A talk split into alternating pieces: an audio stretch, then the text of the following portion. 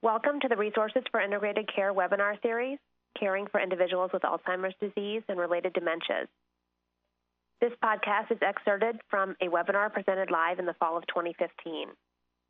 This webinar series is presented by the Lewin Group in collaboration with Community Catalyst and the American Geriatric Society and is supported through the Medicare Medicaid Coordination Office in the Centers for Medicare and Medicaid Services.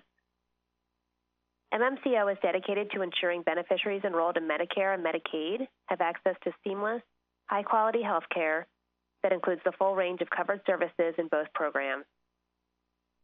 To support providers in their efforts to deliver more integrated, coordinated care to Medicare Medicaid enrollees, MMCO is developing technical assistance and actionable tools based on successful innovations and care models. To learn more about current efforts, please visit resourcesforintegratedcare.com. In this podcast, Dr. Elizabeth Galik, Associate Professor at the University of Maryland School of Nursing, will explore the assessment and diagnosis of dementia. Good afternoon, everyone. We're going to spend some time now talking about the assessment and diagnosis of dementia and how it can be helpful in your practice. So, on our next slide, um, for individuals with a complaint um, uh, of cognitive decline, it is important to identify treatable conditions that could cause or perhaps contribute to the underlying symptoms that they're experiencing. So, in our first case, with the gentleman coming in with his daughter, um, and we found some evidence of some cognitive decline and some functional impairment, it would be important to help rule out some of these treatable conditions, things like depression, substance abuse. Um, maybe he had a few drinks before he got in the car to, to pull out the door or before he even came into your office. Does he have any vitamin or mineral deficiencies? Or is there um, a problem with his central nervous system, perhaps a tumor? The other thing we need to think about um, are is delirium. So um, because delirium can mimic dementia, can be things like medication side effects, particularly medications that act upon the central nervous system, or other medical conditions that may be acute, such as a dehydration, an infection, uh, low oxygen levels, such as in hypoxia, or perhaps an acute exacerbation of a chronic illness. In our next slide, um, we're comparing depression, dementia, and delirium. And the most important take home point, really, out of this slide is that these syndromes often coexist. So, because individuals with dementia are more prone to depression and they're also more prone to developing uh, delirium or acute changes in their mental state. So, for delirium, um, the, the things that really help differentiate it is the sudden onset, um, the fluctuating course in terms of symptoms, and that someone's attention is really disrupted where you'll see it's intact with both dementia and depression. There's more of an abrupt decline in function, and you may see um, fluctuations in terms of sleep wake cycles. In our next slide, we're just briefly reviewing components of the diagnostic assessment uh, for a cognitive complaint. We want to make sure that we have a good history uh, of the of the patient's challenges and problems, that we do a thorough physical exam, a functional assessment, a mental status exam that includes some cognitive assessment, and then last consider some additional diagnostic tests if they are warranted. So first, we're going to focus on the patient history. And here you want to get an idea of the onset and the progression of the symptoms. Were the changes that have been seen, has that just been something over the past few weeks? And perhaps a new medication was started two or three months ago that may be contributing to it, and perhaps it could be a delirium? Or is this something that's been started, you know, maybe a year or two ago, there's been some gradual progression of the symptoms. So you want to get an idea about that. You also want to have a description of the nature of the symptoms with focus primarily in three areas what cognitive changes are noticed, functional, as well as behavioral. So, cognitive would be things like memory complaints, um, if they're having trouble perhaps finding words, or if their judgment is off. Functional may be um, like in our case, the gentleman was having trouble doing his taxes and paying his bills in addition to driving. And then behavioral may get at some of the neuropsychiatric symptoms that we sometimes see in conjunction with Alzheimer's disease, such as delusions, hallucinations, depressive symptoms, uh, sleep disturbance, wandering, etc.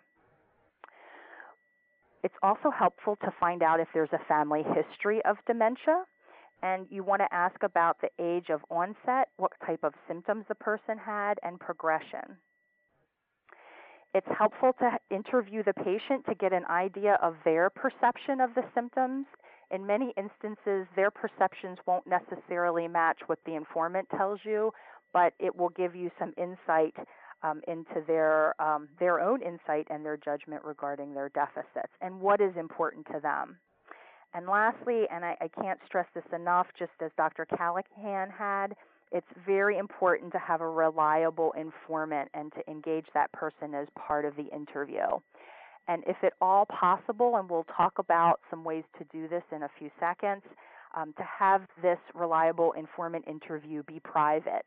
Uh, because in many instances, family members or, or professional caregivers who are with the patient may not feel comfortable um, giving you all the detail that you really need in terms of the history in front of the patient.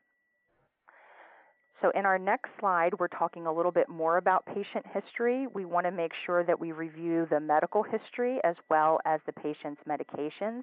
Have there been any recent changes in either of those areas?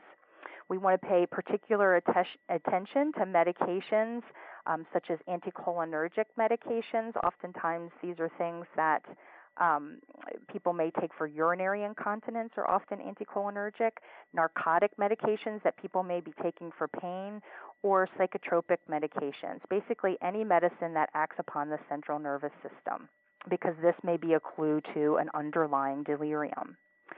We also want to find out if the person has had any recent falls or trauma, if there's any substance use history, either um, current or in the past, and then it's also important to have an idea of the individual's personal history and what type of social support they have.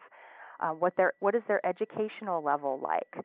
Um, what did they do as an occupation or hobbies or interests? And what is their current living situation? And is anyone there to support or help them? In our next slide, uh, we're going to briefly discuss some strategies for success when gathering a history.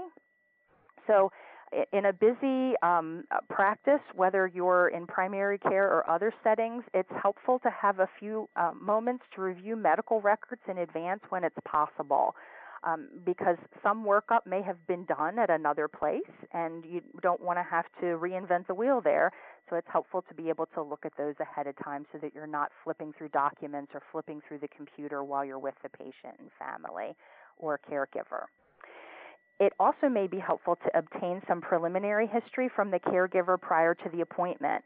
With um, the emergence of uh, EMR systems now, um, some practices are using um, history gathering tools that the informant can fill out or that the patient can fill out online before they come in, or it may even happen on paper.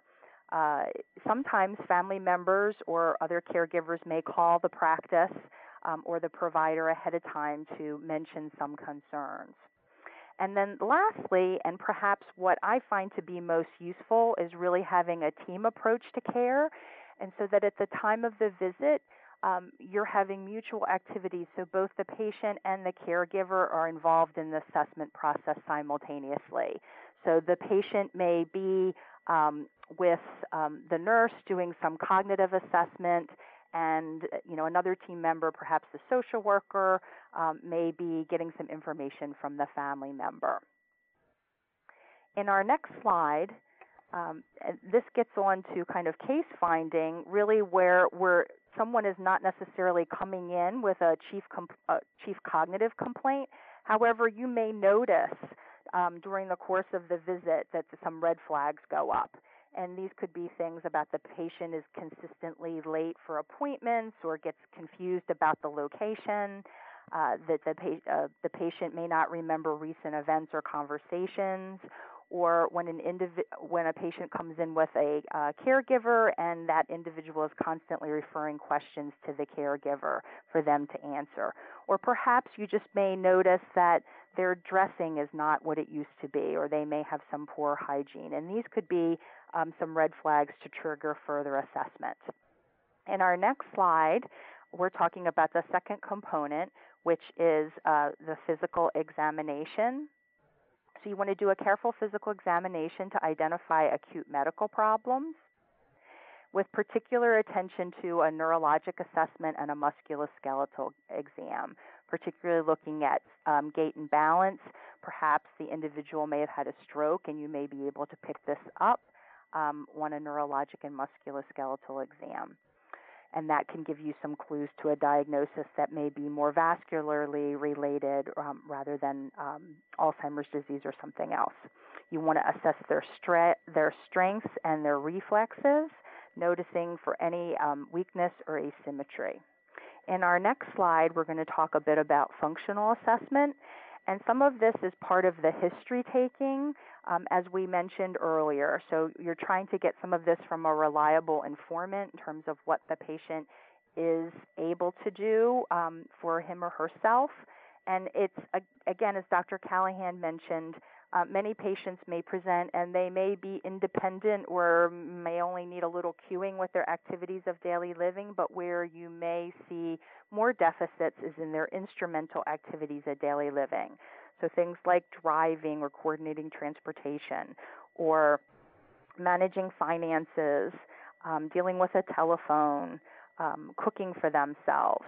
And some scales um, that you, there are many, many rating scales designed to do this. Some examples um, the, for activities of daily living would be the Barthel Index, and the Lawton Index it would be a scale that you could use to measure instrumental activities of daily living. And um, additionally, if you have time, having some actual performance time for the for the patient, you can even it becomes a test of motor apraxia or their learn, learned motor skills, getting them. Um, you could say to them, "Show me how you would brush your hair, or how you would brush your teeth, or um, different things like that." And fourth is our mental status exam. And we in the mental status exam, you need to realize that several factors can influence performance educational level, their hearing, their primary language, or their baseline intellectual function. So, components of the mental status exam in our next slide inc- includes level of consciousness, appearance and behavior, speech and language, mood, thought content and process, insight and judgment, and cognition. And we'll talk about each of these in the next slide in a little greater detail. So you want to notice if is the patient alert, awake, are they lethargic, um, or are they hypervigilant or um, very, very alert? In terms of um, their level of alertness, if they're lethargic, it could indicate a delirium. Their appearance and behavior, you want to look at their appearance and grooming, as we mentioned before. Speech and language, are they having any trouble finding words? Or is there a change in their um, spontaneity of their speech? With their mood, are they making statements that are negative about themselves? Is their outlook on the future poor? This could indicate a depression. You also want to look at evidence of fixed false beliefs, which are delusions, or hallucinations, which are sensory impairments without a stimulus or any bizarre thoughts. And then the, the last piece that you want to focus on would be uh, assessment of cognition. And in our next slide, we're going to go over the cognitive exam. So with the cognitive exam, there's a variety of areas that we want to cover. Memory, um, with immediate recall, delayed recall, or remote memory. So remote memory, you could ask them things that happened long ago. Um, for orientation, that's um, do they know where they are? What is the season? What is the month? Verbal fluency gets to some of that the problems with language. Um, and one thing that you can do with them is get them to uh, name as many animals as they can think of in a minute, in a minute, or grocery items. Um, you can give a patient a phonemic cue asking them to name S words, and that's a little more challenging um, for them to do, so they may not get as many. Uh, what you would expect is that people are probably able in, in a minute to get around 20 animals, 20 grocery items, and perhaps 15 S words, and often that's considered normal verbal fluency. Visual spatial abilities can be assessed through intersecting pentagons, drawing a cube, or clock drawing, and clock drawing, drawing is part of the mini cog, which we'll get to in a minute. And insight and judgment, we've mentioned that before in terms of their awareness of their deficits. You could also give them situations in terms of problem solving. Um, you know, something like if there was a plumbing leak in your home, what would you do? And see what they say. Or if there was a fire, what would you do? And then lastly, executive functioning and ways to assess this quickly could be serial sevens, threes, or verbal trails where you have people combine numbers and letters um, sequentially. There's a rapid cognitive screening called the mini-cog, which is on our next slide, and it includes three item recall coupled with clock drawing test. And there's some examples of some of the clocks indicating mild, moderate, and severe impairment. And um, missing kind of anything with clock drawing or even one item on the delayed recall is considered a positive screen.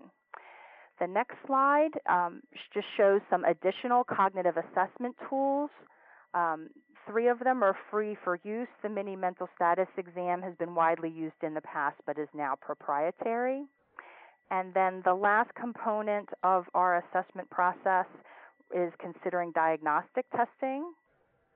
So there may be some laboratory studies that you would order to rule out metabolic problems, um, electrolyte disturbances, anemia, hypothyroidism, and certain vitamin and mineral deficiencies. And you may also consider ordering brain imaging studies um, that are structural imaging studies, such as a CT scan or an MRI scan, and most of these tests are really used to clarify or rule out other conditions that cause similar symptoms to Alzheimer's disease. And lastly, I'm going to very briefly touch on the future of biomarkers for um, Alzheimer's disease, and this is an exciting um, area of research. A biomarker is something that can be used to measure um, accurately and reliable and indicates the presence of, presence of a disease. And an example of that would be to diagnose diabetes, we order a fasting blood sugar. And if you get a certain level, um, that's you then have diabetes. We don't quite have that yet for Alzheimer's disease, but there are several things um, that are um, in, uh, engaged in clinical trials um, right now. So we're looking at beta amyloid that can be measured in cerebrospinal fluid um, or in urine. Um, and additionally, um, biomarkers that can um, be used with PET scans. These are um, radio tracers. And then you would do a, a, PET scan, and it may show signs of beta amyloid in the brain. Now, beta amyloid is a characteristic of Alzheimer's disease, but its presence cannot be used to actually give somebody a clinical diagnosis because many individuals may actually have, as Dr. Callahan was saying, signs of beta amyloid in their brain before they go ahead and develop clinical symptoms. For more information about this webinar series and other resources, including videos and podcasts, please visit resourcesforintegratedcare.com and follow us on Twitter at integrate underscore care.